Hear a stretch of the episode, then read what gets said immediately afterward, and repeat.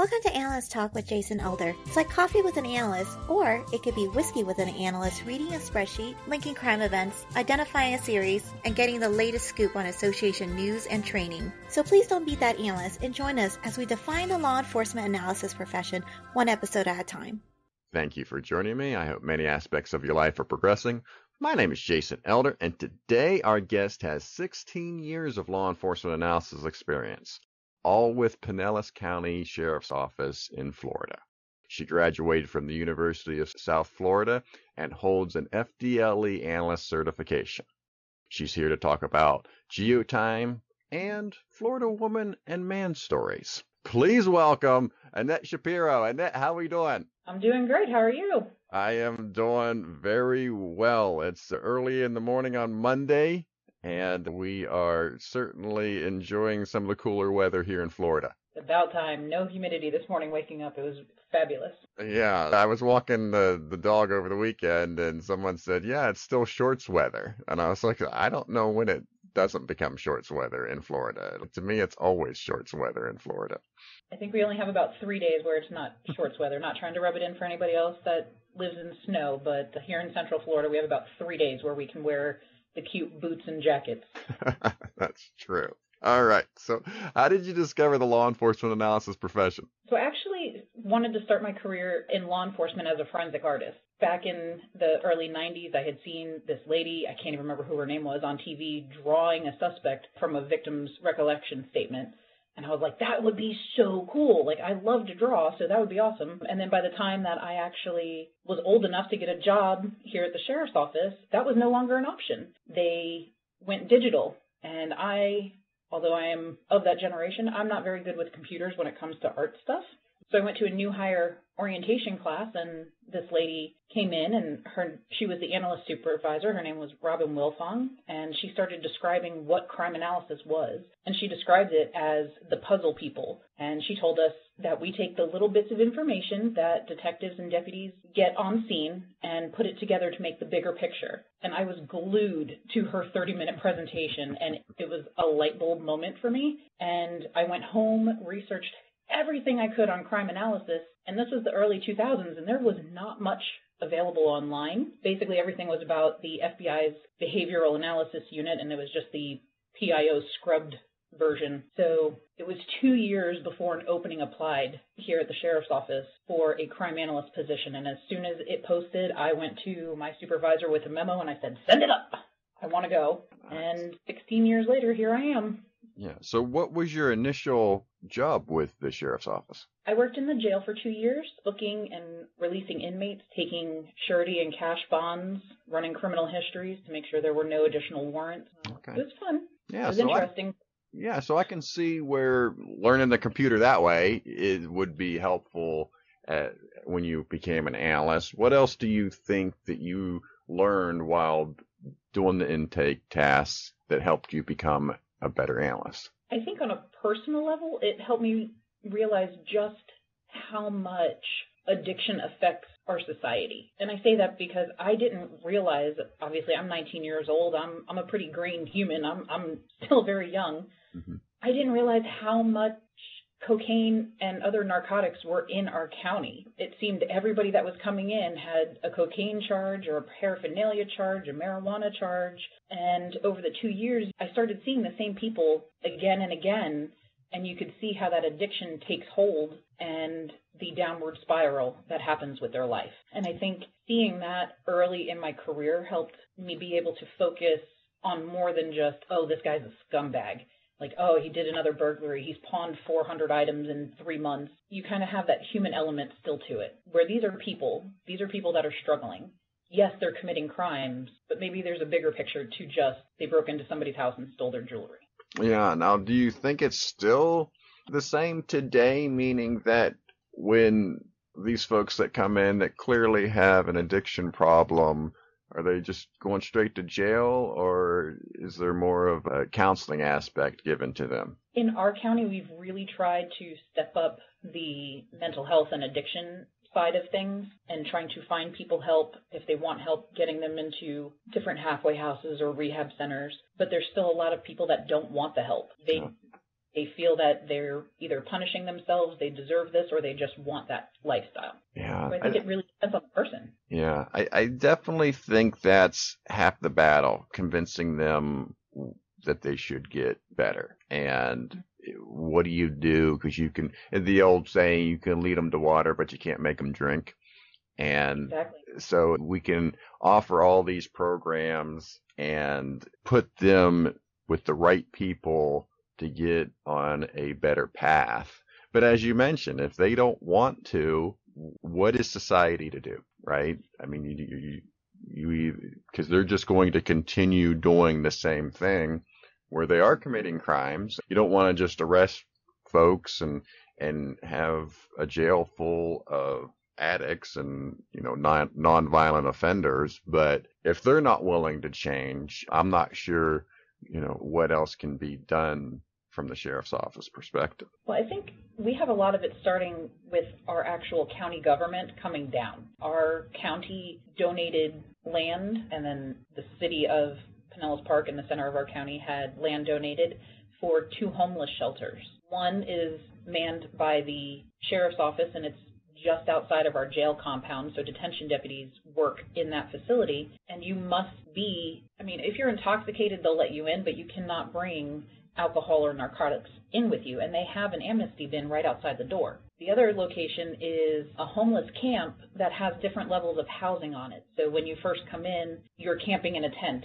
or whatever you have with you on the land. And as you are there and start working, start getting your stuff together, you move into transitional housing. So then you get like a platform house and then there's apartment buildings. So they kind of transition you out of that homeless camp. Mm-hmm. Um, your hard work. With both of those locations is you have to be sober or you have to not be using while you are on the locations. And some people just don't want that. Yeah. Or really have a trouble, difficulty staying sober, right? And, and clean. So, but, but certainly it's not all homeless folks that are coming through that have the addiction problem, right? Absolutely not. You you have mothers, fathers, sisters, brothers, children. Sometimes it's generational, you know. You'll you'll have mothers and fathers that come through that are maybe in their 30s and 40s and their late teen, early 20 child is coming in behind them because that's what they've seen growing up, so that's what's the normal activity to them. Yeah. Hmm. Is there anything that you would like to see done or any thoughts that you have as a solution? I've thought about this for so many years. My parents were foster parents. The children that grew up in my house were my neighbors' kids. They struggled with, the parents struggled with narcotics and alcohol abuse. And for years I've thought about this, how to make it better. And I have yet to figure it out. Mm-hmm. Because no matter what, they're going to find what they want to use, whether it's alcohol or drugs. It's out there. They're going to find it and it's it's really, as we discussed, up to the person. Yeah. Hmm. Yeah, so I, it it is tough. I mean, if it was easy, we would have done it by now, right? But I really do think that is a big part of that's a big issue, obviously, with law enforcement and how to move forward with that and come up with with solutions. I, I wish that both of us had better ideas, but certainly understand that. I do find it fascinating, though, what you said with how you discovered law enforcement analysis in that it was part of orientation. Mm-hmm. And that is interesting because I, I don't know how many police departments, sheriff's office do that where they have the analyst come talk to is at orientation. You certainly see it sometimes with post training for officers or maybe at the academy or in service for the officers. But I'm not sure how many in terms of the, the civilians or that it, the other positions, maybe office positions, that you, you actually get that introduction to law enforcement analysis. we are in a 3,000 person strong agency. So once you're hired, you go to new hire orientation at the time, mine was a little delayed. I had already been working here about six to eight months when I went through new hire, mm-hmm. which it happens. But each unit of our agency got a chance to come in and talk to the new hires and say, hey, we know you're starting your career, but just know you're not stuck where you are. There, there is opportunity for movement. And if you're interested in this, here's what we do. Yeah. When I was starting out, I, to me, I was interning. I fell into analysis. Uh, there was jobs open, and once I was done interning, and that's how I got my analysis career started. It wasn't something that I targeted coming out of college or anything like that. But from your perspective, that's something that you identified and then started working towards, and it was 18 months before you, that opportunity finally came around. And it's got to be exciting that those first couple of days, you know, going in as an analyst, considering that's something that you targeted, planned, and wanted to do. I was on absolute cloud nine when I got the call. Hey, this is going to be your official start date. I I think I screamed and jumped around my house for a good solid five minutes. my poor mom thought I was having a heart attack, but it was so phenomenal. I went to school at University of South Florida, go Bulls, um, mm-hmm. for criminology, and then I have a full bachelor's degree in criminology with a minor in psychology, and then I went back and I finished my full degree in psychology, focusing on primarily child psychology. And this opportunity came up for this position, and I applied right around the same time. St. Pete College, which is our local, it was a junior college. They now have four year degrees. They had a certificate program for crime analysis, and it was attached to the arts and science kind of area, but nobody was taking any of the classes. So I asked to go through, and they said, just so you know, you're going to be the only person in any of the classes. Really? Okay. Because nobody knew what it was. They didn't advertise it. There was also a gang management certificate at the time. Nobody knew what that was. So it was so like I a, ended up becoming the last person certified from St. Pete College in the certificate program. Wow. So it was like the movie theater where they're showing they're going to show the movie no matter what and you're just the only one in the movie theater. Had the whole theater to myself. so what did the certification teach? What what were some of the classes? What do you think you got out of the certification? So through, through St. Petersburg College, they focused primarily on a lot of the strategic and tactical side of crime analysis and the gentleman who taught the majority of my classes actually retired as a crime analyst supervisor from our agency. So you just basically got one-on-one training the whole entire time. Yes, because I was doing the job, they did take some of that as like on-the-job training credits, mm-hmm. like an internship but they focus primarily on strategic and tactical. So I learned how to do bulletins, how to build access databases to put information in and query it, bulletins, patterns, series, how to research. You're starting as an analyst in 2007, and then you get this certification in from St. Pete in in 2009, but you also get a certification with FDLE as well. I, I did. FDLE's program was a lot more intense. They actually still offer it. I was lucky class 13. I think they're up to 35 or 36 now. Then how you said it was more intense. What made it more intense? With the FDLE Analyst Academy, went and attended training one week a month for six months, and they covered a variety of aspects within the crime analyst field. So one of the requirements to get your certification is you had to write an assessment on a topic and you had to present and defend your topic. The other things included weekly coursework and you know homework assignments of finishing things up. We learned all kinds of things. How to do forecasting pattern series telephone toll analysis how to create charts what the major items on a chart are. So if you're doing a, a on a chart circles are people squares are businesses solid lines are confirmed dash lines are suspected. Every everything for every agency across the state, basically. You know, some agencies have one analyst, some have 15. So somewhere in between is where you're going to fall. So they really try to give you that rounded education. So if you're on your own, you know how to do it. If you're with 15 other people, you still know how to do it. All right. It's been a while since you got that certification with FDLE. Looking back, what is the maybe a topic or a class that you really got a lot out of? And I'm going to ask the opposite question as well as you look back. Was there a topic that you didn't get as much out of? Wow. So mentally, we're having to go back about 12 years because I finished that program in December of 2010. Mm-hmm. I've had children in my house since then, so I have mom brain sometimes. I think a lot of it, a lot of what I took from the course is more of the networking aspect of it. There was a lot of knowledge to be gained, and I still do refer back to some of my training materials from time to time, especially when it comes to like split time conversion and forecasting. But a lot of it at that point, I had been an analyst for several years, so it was good to make sure that I had those clear skills and knowledge that I wasn't misconstruing what I knew. Yeah. It was very clear on what a pattern was versus a series versus a forecast. But we did there each week had probably eight topics over the course of six weeks. There was a lot, a lot covered. Yeah. Hmm. Was was there a topic either you didn't get as much out of, or maybe a topic that you wish that they had? Not that I'm remembering.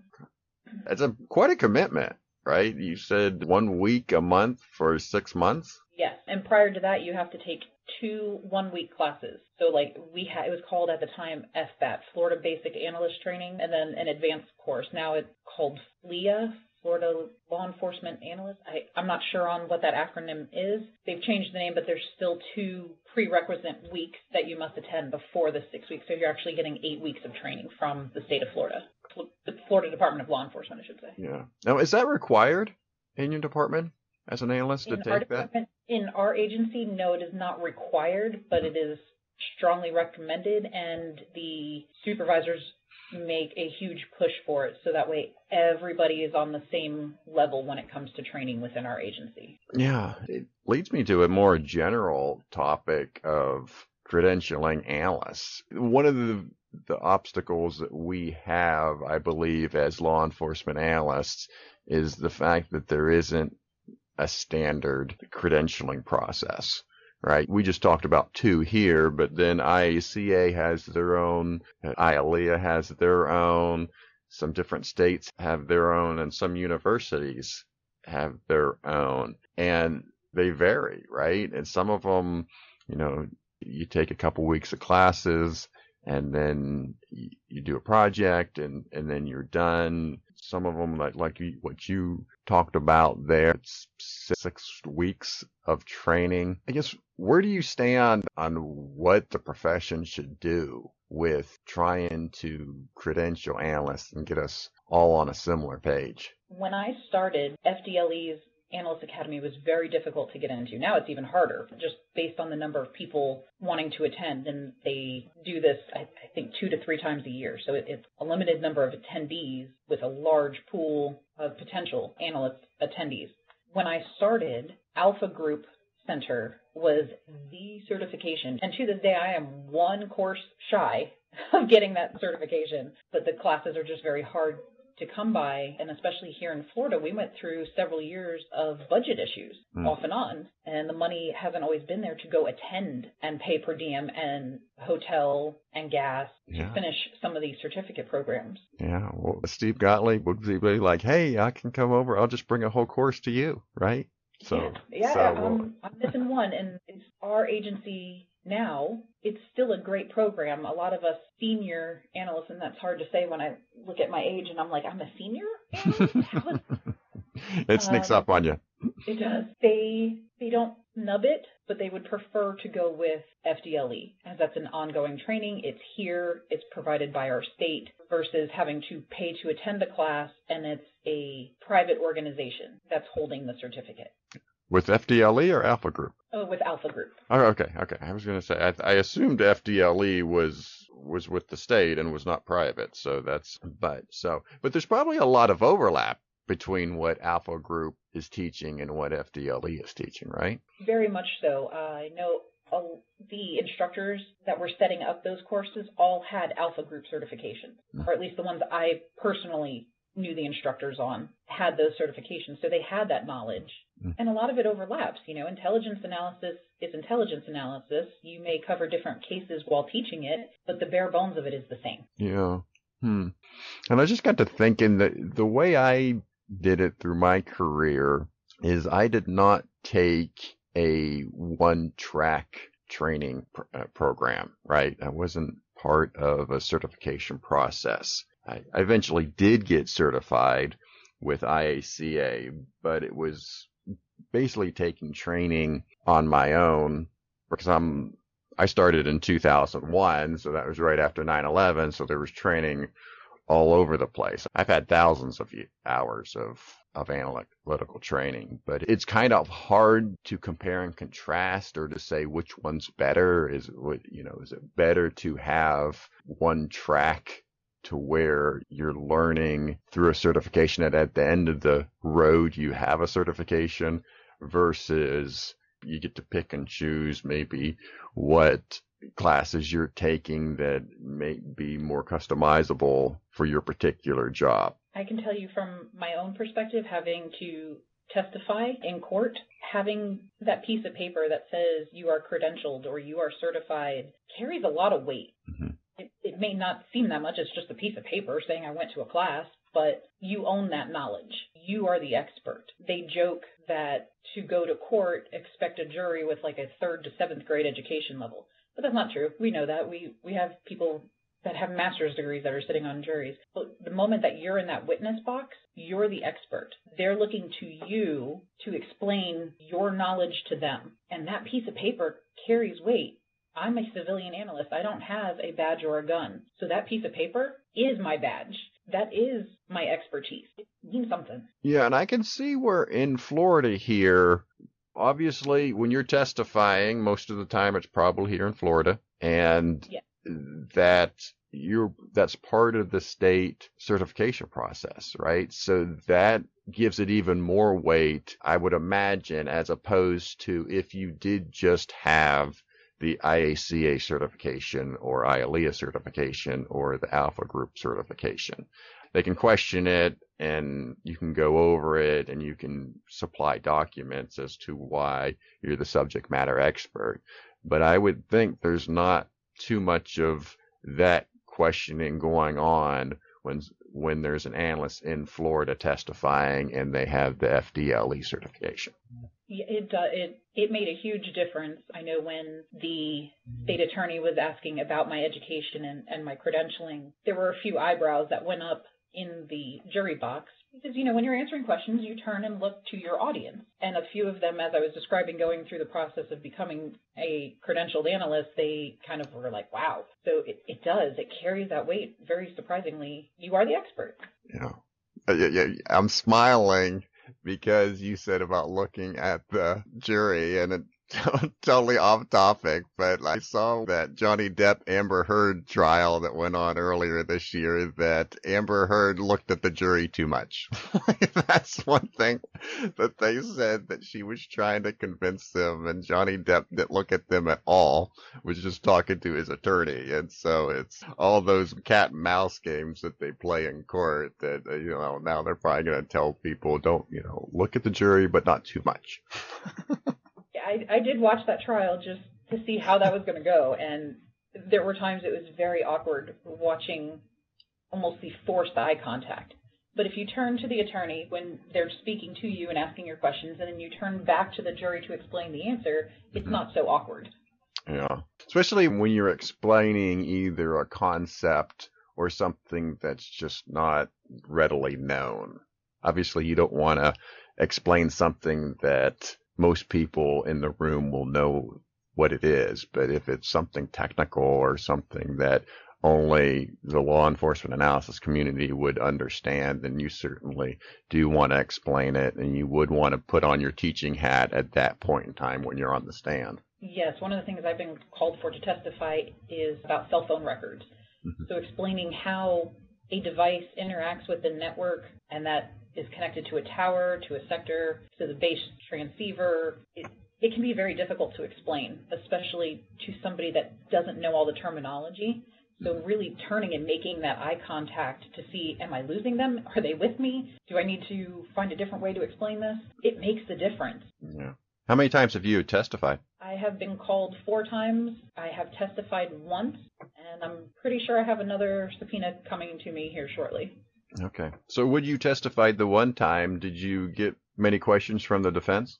None. Yeah. I count that as a huge win. I had no questions at all. And that's what I get from a lot of folks. And I think a lot of times it's summarizing data in a way. And so, uh, and I think that's really why there's not much questions because you're not making outlandish accusations. You're essentially saying this is what the data says. Yes, that's exactly what it was. Mm-hmm. Uh, here were this gentleman's points based on his phone were located. These are the times he was at those at those specific locations. This is the time he left the area. Mm-hmm. All right. And they really can't argue too much about it.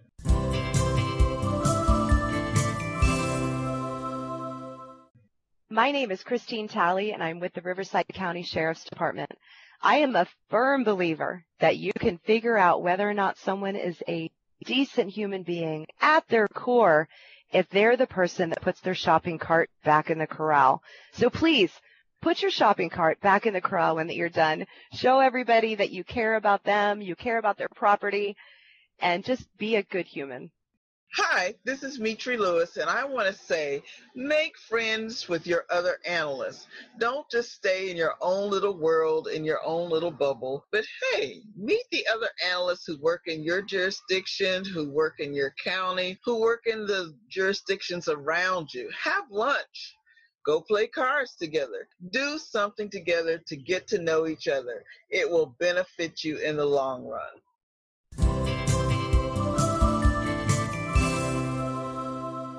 Let's get back to the job then. So you're walking in for the first time, you're really excited, and so what kind of tasks uh, do you get into? Are you assigned to one particular department over the years, or how, how does it work there at, at the sheriff's office? When I started as an analyst, I was assigned to the Statistical Tracking and Analysis Unit. We were attached stat and the mapping component were attached to strategic planning. We also still had a crime analyst unit, and people could kind of move between the two units. My job in the stat unit was doing our contract agency statistics and assisting on UCR, our annual and semi-annual UCR reports. There was a lot of statistical analysis. Did that for about two years, and then an opening came up in the crime analyst section. Basically, in that position, I was over our squad three, our patrol squad three, and uh, assisted burglary. One day, the captain walked in and said, "Hey, you and I are going to a meeting."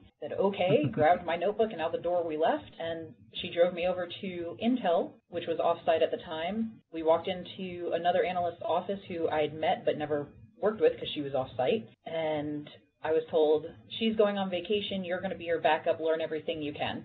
And the captain walked away. I left you, left you there.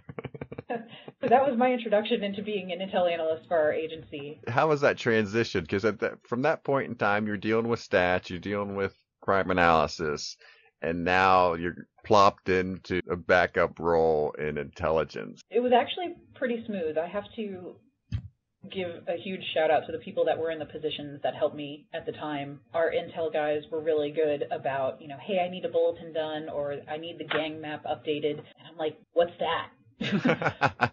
and they would, they were very, very much on my team of, all right, well, this is what, you know, we had her send out previously. Can you just like remake this? Absolutely. This is our gang map. We need these layers updated. Okay, I'll figure that out now. Mm-hmm. From there, there was two analysts out in our narcotics unit, and one had been there forever, and everybody was intimidated by her because she was she owned her position, and she wasn't going to give up her position without a huge fight. And the second person, we ended up doing a one for one swap. She came over, and I took her position in narcotics. And the woman that had been there forever, her name is Jeanette Johnson.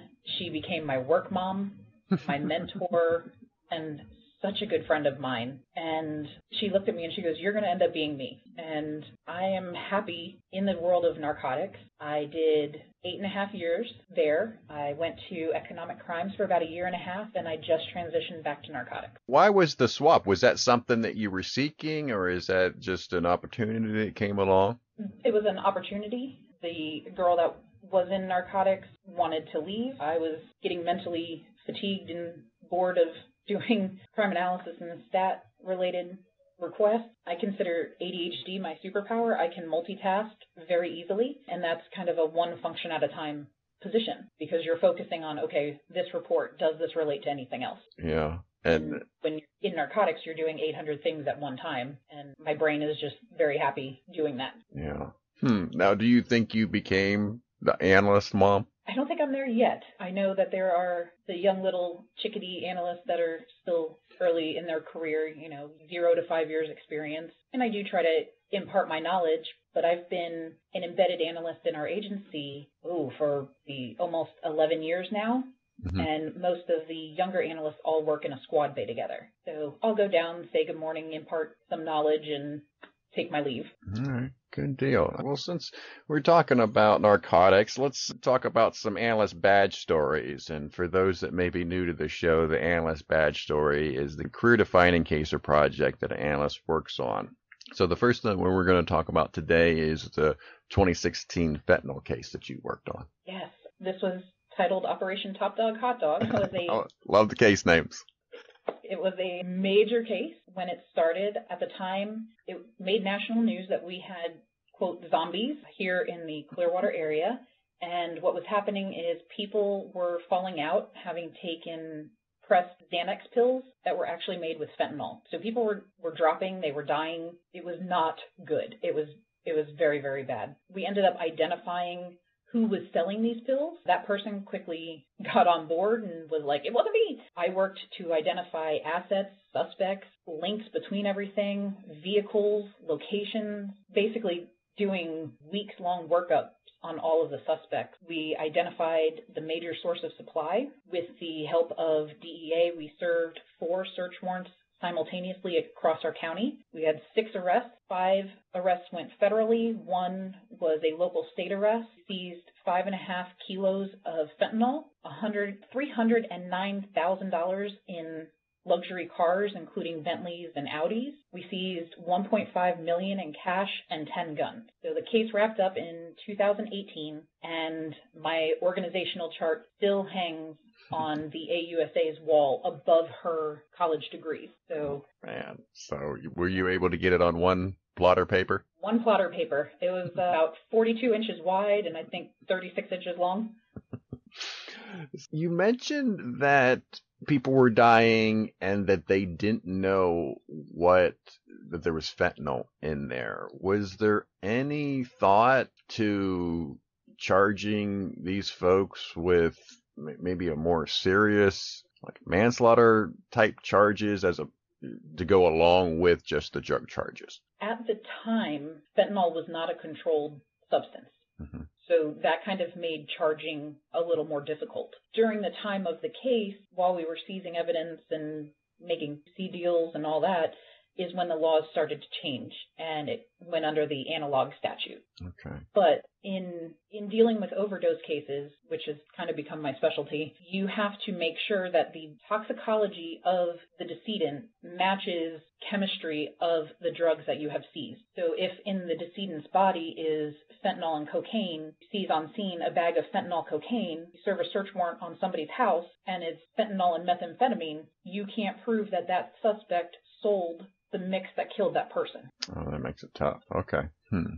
All right. And then, so with this case, analytically speaking, what was the most difficult? trying to find all of the assets. The main suspect bought and traded cars frequently at a small dealership, but he never really titled them in his name. Or if he did, it was brief and then transferred the title to somebody else. He rented homes, so there was nothing in the property appraiser database to really show where he was living. hmm Uh, you know, we we were able to do surveillance on him and find what banks he went to, but banks aren't going to be very forthcoming with their customer records. Yeah. So it was a lot of digging and reading reports and going through social me- public social media accounts and looking at documents and different versions of documents. So going back and looking at the car title, who was it titled before that? Who was titled before that? and just a lot of a lot of digging. I'm surprised he had anything in his name. I was too, but he had his two favorite cars were his Bentley and his Maserati. The Bentley was gold chrome wrapped and the Maserati was one was gold wrapped, one was silver chrome wrapped. And one of his, the people pressing the pills for him lived in the center of our county, and it's not a very rich area. It's very middle class. So you have a gentleman driving a very expensive sports car that's very identifiable. So he was easy to follow when he was in the city. But he just he liked to be flashy about it. Yeah, that'll, that'll get you every time. These pills being laced with fentanyl, that was something new. Where is the origins of doing that? Do you know? I'm not sure on the origins. Do you know that they went through about four electronic pill presses? They bought the pill stamps online from China and had them shipped in, and then they ended up with a manual press. So rather than having a machine where you pour your mix in and it presses it for you, now you're having to put it on a plate, crank down a, a lever, mm-hmm. wait a few seconds, lift that lever up, empty the tray, and repeat. Yeah. Hmm. Manual version was was uh, more consistent, more consistent, and less. Probably once the electronic ones broke, they probably couldn't figure out how to fix them. I think we still have them sitting in our property and evidence room. Quite honestly. So then you just recently got another one, another case uh, here that just finished up in 2001, what you call felony lane gang. Yeah, actually, it, it just wrapped up this month, and we had a group out of Hollywood, Florida, which is in southeast Florida that was coming up to the Tampa Bay region and they would go to dog parks or fitness facilities. Sometimes they hit daycares and they would smash out windows and steal purses and backpacks. They would then take those bags to another location. They would mix up the IDs and the bank information. So basically, consider they broke into our two cars. Mm-hmm. They stole my wallet with my debit card and my license, and they stole your checkbook and license out of your car. Mm-hmm. They would make your check out to me and then take the female accomplice and go to the bank and have her cash the check made out to me from your account then they would take all that cash and divide it up among the people. Obviously, the organizers got the biggest cut. That's typical felony lane activity. So we recently had a group here that was doing that, and we were able to associate them to almost 200 cases between burglaries and frauds in our area, including some cases out of state. Hmm. That was a lot of tapping.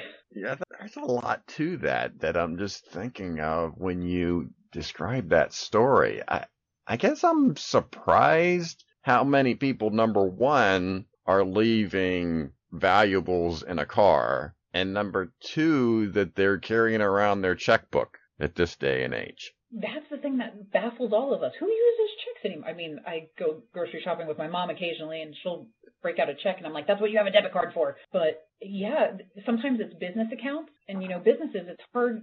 It's it's the same steps to replace your business checking account as it is a personal checking account. Mm-hmm but sometimes you have checks out there waiting to clear from other businesses. Oh, yeah. Like a payment on an invoice or something. So businesses are very reluctant to change their banking information. So these bad guys will hold on to those business checks for months. I actually just heard of one, it was almost it's been almost a year and his account just got hit from a business check that was stolen during a burglary. It's actually a pretty smart process when you think about it because a lot of states, I'm trying to, I can't remember I don't have my driver's license here in front of me, but they have they have the person's signature right there on the driver's license. Yeah. So as they're stealing their stealing these wallets and whatnot, these checkbooks, they're not, not only are they getting the ID, but they're getting the the signature that they could probably it wouldn't be too hard to come pr- pretty close enough to the point where a bank teller's not going to question it at all. Yeah, what I've found is if they if they have credit cards or debit cards that have been stolen, they will immediately use those, hoping that the victim hasn't realized that they're missing, mm-hmm. and they'll go to Dollar General or Walgreens or Walmart and they will purchase those preloaded gift cards. Oh, okay. Vanilla or Green Dot, sometimes store specific or item specific like Nike mm-hmm. or Apple. So that way the money is secured on that card before the victim's credit card is cut off. Yeah, I would just go buy stuff because that even then, once they figure that out, they can start tracking those gift cards, right? They're harder to use, harder to track because think about it, if you got a vanilla gift card, you can easily go to any store Mm-hmm. at any point and swipe it because that gift card number isn't always associated on the receipt. And sometimes by the time the victim realizes their card is gone and then has been used, you may it may take weeks to get that receipt from the store where the fraud occurred. Yeah. Hmm. I would think it would be at least a little bit more difficult to use the card because either you're putting in your PIN or they're asking for ID. At least they should be. They And, should be. you know, so that would be a little bit more difficult as opposed to like you, you know, you, we go, we're calling these folks the, the felony lane gang, which I, I find funny. I didn't know what that was, the far, the far lane in the, the drive through for the bank. So that I at least can understand if they're getting a check or whatever, that far lane is trying, the bank teller is going to have a more difficult time realizing that that's a fraudulent transaction that's taking place. Yeah, I mean, the, think of it for yourself. When you go through a, a bank drive-through, it, you're probably going to have your sunglasses on because it's daylight. You may have a hat on. They're doing the same things. So the teller can't necessarily see your face. And I know when I signed up for my checking accounts, nobody took a picture of me in the bank. Yeah. Hmm. Interesting. All right. Let's move on then. Let's talk a little bit about GeoTime. And I know that's a, a program that you use and also teach. And so it's obviously something that you recommend. So what do you like about GeoTime? I find their products are very easy. They have worked very hard to make their products more intuitive as time has gone on. Kind of a, a funny backstory. I learned how to use GeoTime coming off of maternity leave. And for anybody out there that has had newborn children in the home, you know you are not sleeping. You get home, you're exhausted, baby still needs to be loved on and fed and changed, and you're doing that till midnight, and then you're getting up at 2 o'clock in the morning when they're hungry again. So I'm not sure how I was making it through the days at work when I came back from maternity leave. They're very much hazy and blurry. But I remember getting called into a meeting and a training for how to use this new program that we were acquiring, which was GeoTime Desktop. And partway through the training, I my coworker kicked me in the shin, and he's like, "Wake up!" And I'm like, "Dude, the Mountain Dew is not kicking in. Like, can we take a break?" And that was eight years ago. And today they have told me I'm one of their more proficient users. I teach for them. I train on two of their products, which is still GeoTime Desktop and GeoTime Enterprise. Desktop is their software based program for mapping and annotating calls, uh, and you can do that in a 3D modeling over time. And Enterprise is their cloud based program that is a newer program, very easy to use, kind of provides all the answers to you at a click. And I've found I've tried other software. I've tried ZetX. I've tried Cellhawk. There's still times where I revert back to Google Earth, but GeoTime really just does all of that for me. And I honestly can't say enough good about their program. Right. But I do know that there are other programs out there as well. Yeah. Is there anything that you that you wish it would do or that you would recommend to them that they add? As far as enterprise goes, a lot of the stuff that I wish it did have, I've reached out to their support and said, hey, what about this? And usually within a couple builds, it's there. I, I really, at this point, don't know. Yeah, I, I think when I met up with Don Clausius at Love. at the IACA conference, and the the one thing that I recommended to her was having a lot of programs now have that search bar at the top of the program, and Windows. uh, All the Microsoft products, I think, have this now. I don't know exactly what to click on to find a particular tool or function or module, but I might know the name or know how to describe it. So they'll have a search bar up there at the top so you can just search whatever you're trying to do. That was a And and I I I hope that most software start to do that because when I got the demo, I was like, wow, that's a lot of clicks to get to that particular screen. Not, I mean, there's a lot to it, right? It's a pretty complicated software, so I don't expect you can get everywhere in like three clicks, but it was definitely something that that was my recommendation is to have that search bar. I don't know what you call that, but Yeah, that's definitely a, a programmer aspect of here. You figure out what that's called. Yeah. Uh, but yeah, they've been they're they're very good with being responsive to suggestions. On Enterprise, it one of their texts was like, oh, what if we add a ruler function so you can measure the distance and have a line on your screen between the points? And that was great. That was very helpful. But as soon as you clicked off the screen, your ruler disappeared. Mm. So I called in. I was like, can we make that stay? there's, you know, there's sometimes where I need to like go back a screen and come back, and I still need my ruler, but I don't want to have to recreate it.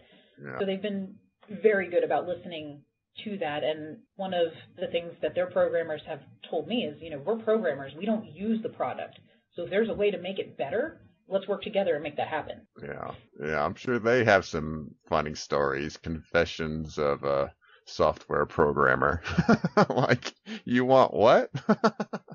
Yeah, I mean, they are absolutely phenomenal. We had a homicide in the north end of our jurisdiction, and they called in one of their experts on a Saturday, and he called my office phone on a Saturday afternoon from a family function to walk me through how to make these records work that we were getting in a hurry to try to identify the homicide suspect. Yeah. Because hmm. you, you use a lot of it for mapping phone tolls, right? Yes, basically anything with a latitude, longitude, and date time stamp, mm-hmm. you can map in their software. So you. I've mapped obviously telephone tolls, I've mapped Cellebrite extraction, tower dumps, or base transceiver analysis. I've also mapped EPIRB data, and for those that aren't water people, that is the personal beacon, emergency beacon that the Coast Guard can track if you are in the water. So hmm. once water hits that beacon, it turns on, it starts transmitting, and the Coast Guard can narrow down their search for you. So I've mapped that data as well. Hmm.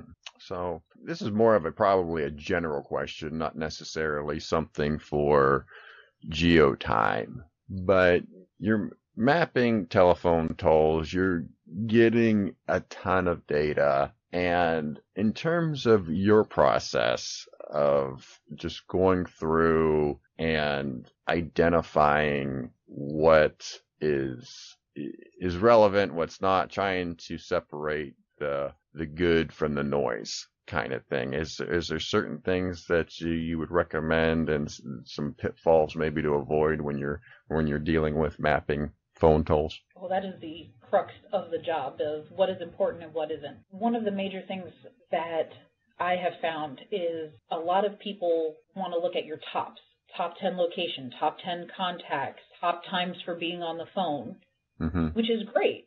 That's how to build a pattern of life and figure out the activity of the phone and therefore the activity of the user. But sometimes those onesie twosies are just as important. So think about a mid-level drug trafficker. You're going to have a lot of inbound calls from the people below you that you're supplying, but you're not going to have very many incoming or outgoing calls to the person above you because you're going to be getting a larger amount. So in a month's time, you may only contact your source one or two times, where the people under you are your frequent callers because you're giving them smaller amounts. Yeah. Hmm. Yeah, and that's that makes it more difficult, right? If it was just like the top 10, it would be a lot, a lot easier. But finding that needle in the haystack, that one call that yep. uh, makes or breaks the case, and then you have to go through all the noise to try to find that diamond in the rough, so to speak.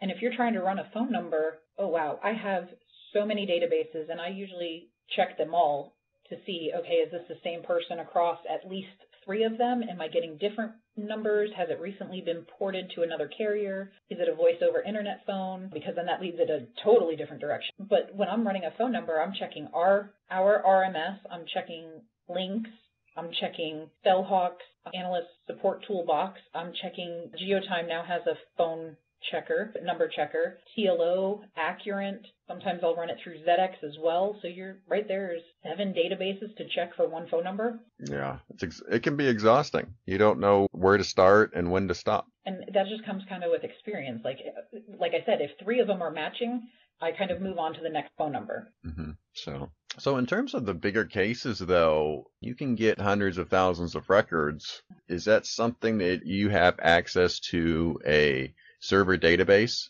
that you keep that, that type of information on? When we get cell phone records back, what our agency has started to do is we put them into GeoTime Enterprise to map them if Hmm. they have cell site information. If they do not, or even if they do, we put them into our RMS. So basically, if it has Oh, cell okay. sites, it goes into GeoTime and then our RMS. If it is only cell phone records, it goes into our RMS. Oh, okay. That's interesting. I would not have thought to store cell phone records in an RMS. We have on our RMS there are tools built in, so we can do multi-target analysis Mm. across our entire database. And we've been building this database since I believe the mid 90s. It did go from a database to a web-based version uh, in the 2000s, but all of that back data is there, so we can look at it and see over time. Okay, this phone number has been Pizza Hut this whole time that data is still there. So if we run that phone number, it comes up and says, hey, this is Pizza Hut.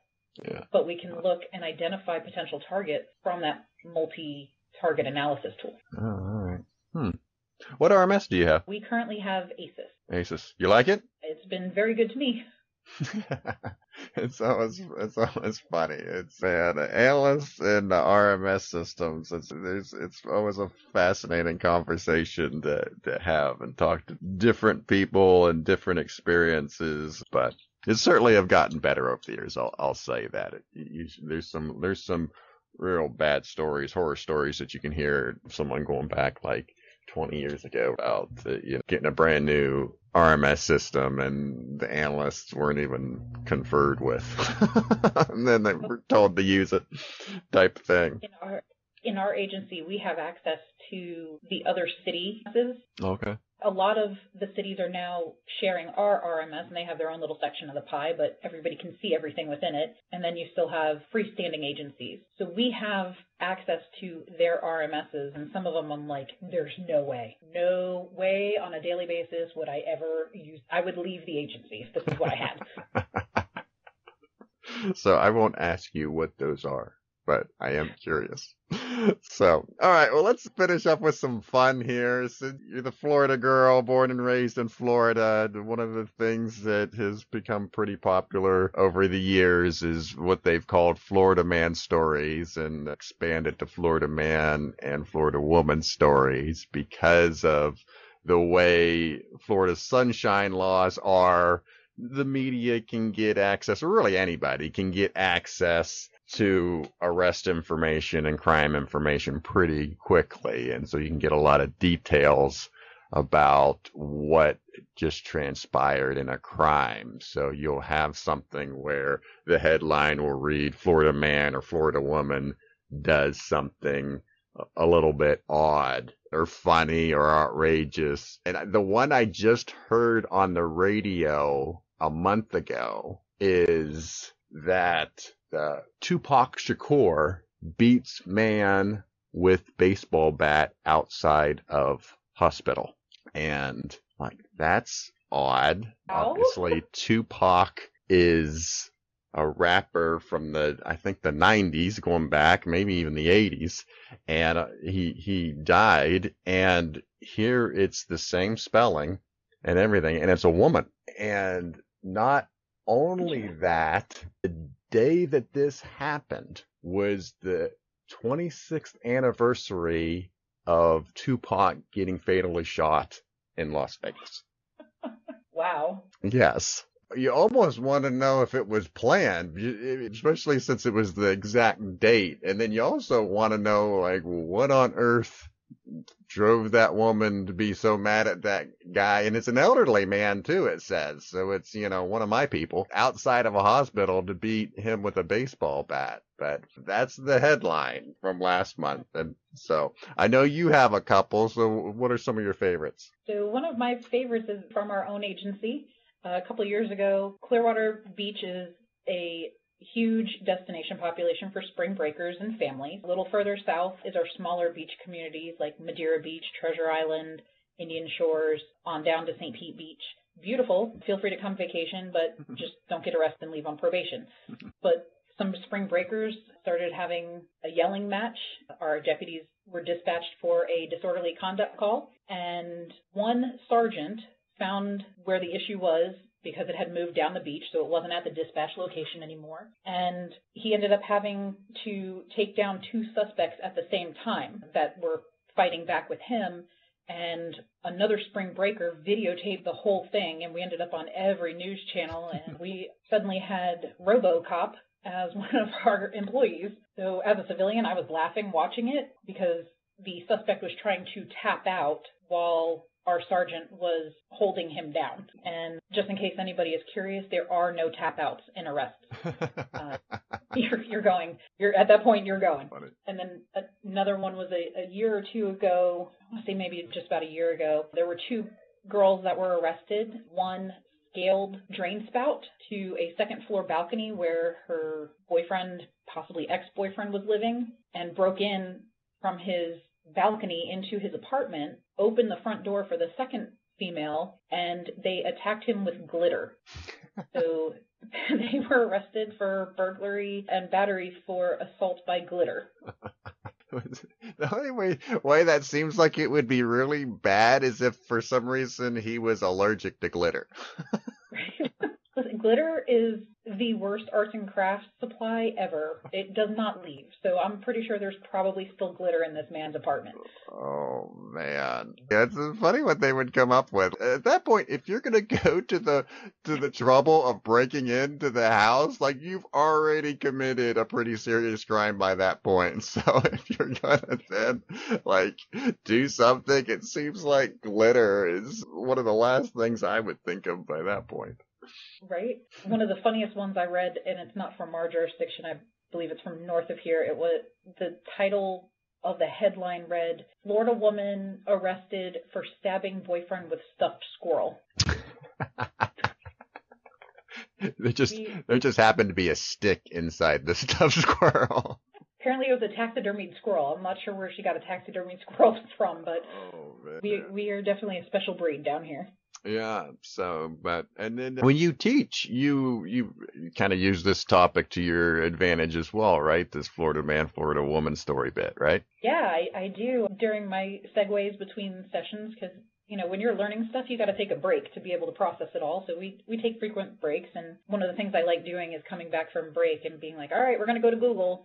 And you're going to type in Florida man or Florida woman and the month and day of your birth. So spell it out March 1st, what, whatever you want to put in there, and just to see what headlines come up. And a lot of people like it. It's a good laugh. It's a good icebreaker. It's just a good moment of levity in class. Yeah, and I'm and I'm disappointed too because mine's January 30th, and I did that, and nothing good came up. So I am going to challenge Florida to, on on January 30th of 2023 to come up with something good so and future generations can enjoy the day of January 30th. I, um, March 5th. So there's, let's see, I just ran it through Google and it says Florida woman pulls gun at Walmart because clerk will not honor her $1 coupon.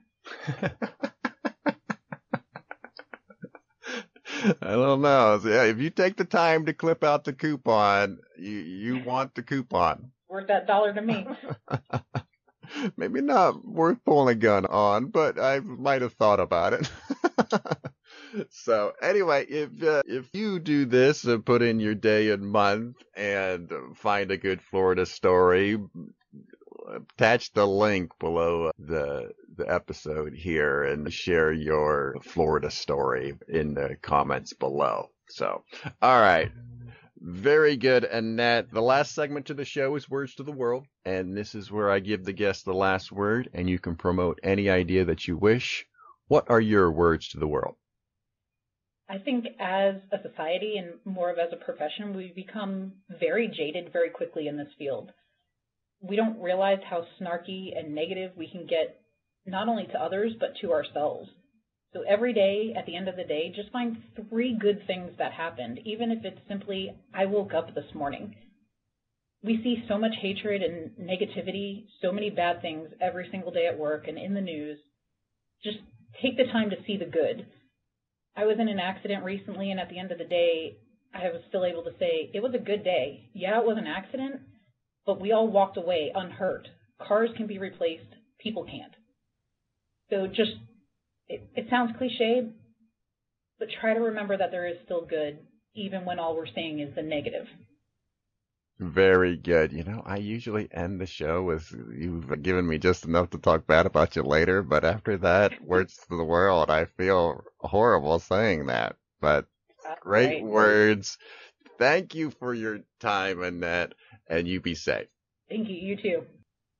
Thank you for making it to the end of another episode of Analyst Talk with Jason Elder. You can show your support by sharing this and other episodes found on our website at www.leapodcasts.com. If you have a topic you would like us to cover or have a suggestion for our next guest, please send us an email at leapodcasts at gmail.com. Till next time, analysts, keep talking.